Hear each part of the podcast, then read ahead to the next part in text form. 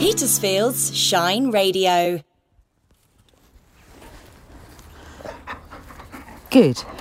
Right, now let's have you sitting, please, both of you. Good girl.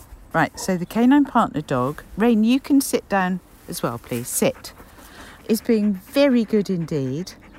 And we're at Chapel Common, which is lovely. It's a Sunday afternoon. I come here because there are loads of really nice dogs, but we're sitting in a hut that's been made by two children. And jolly nice it is too. There are tree stumps to sit on.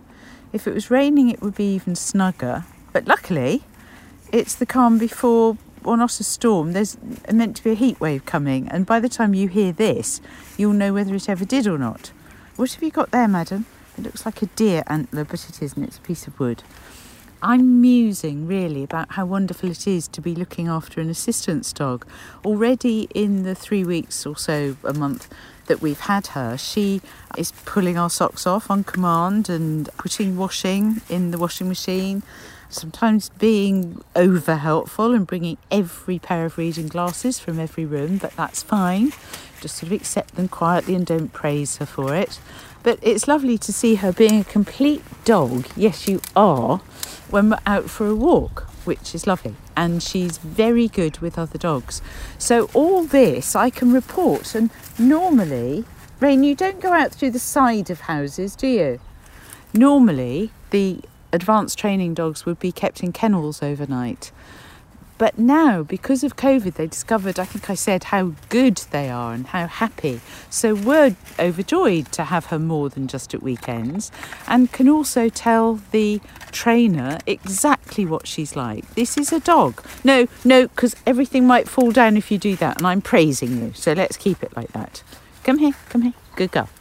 I'm able to sort of say to the trainer what she's like with other dogs and so on, what she's like when the postman comes to the door and so on. And, and if she was a bit barky when we first got her, but now she's really calm and Rain doesn't bark when people come. So we're able to do all that sort of socialisation that they're not so well equipped to do, certainly not as an individual dog when they're kept in the kennels, which is what's happened all the time up till now. So oh, you know what I shall be like in August, or whenever she does go. It won't be probably sooner than August, and I'm braced for that. But I will be thinking really strongly about where she's going and how she's needed.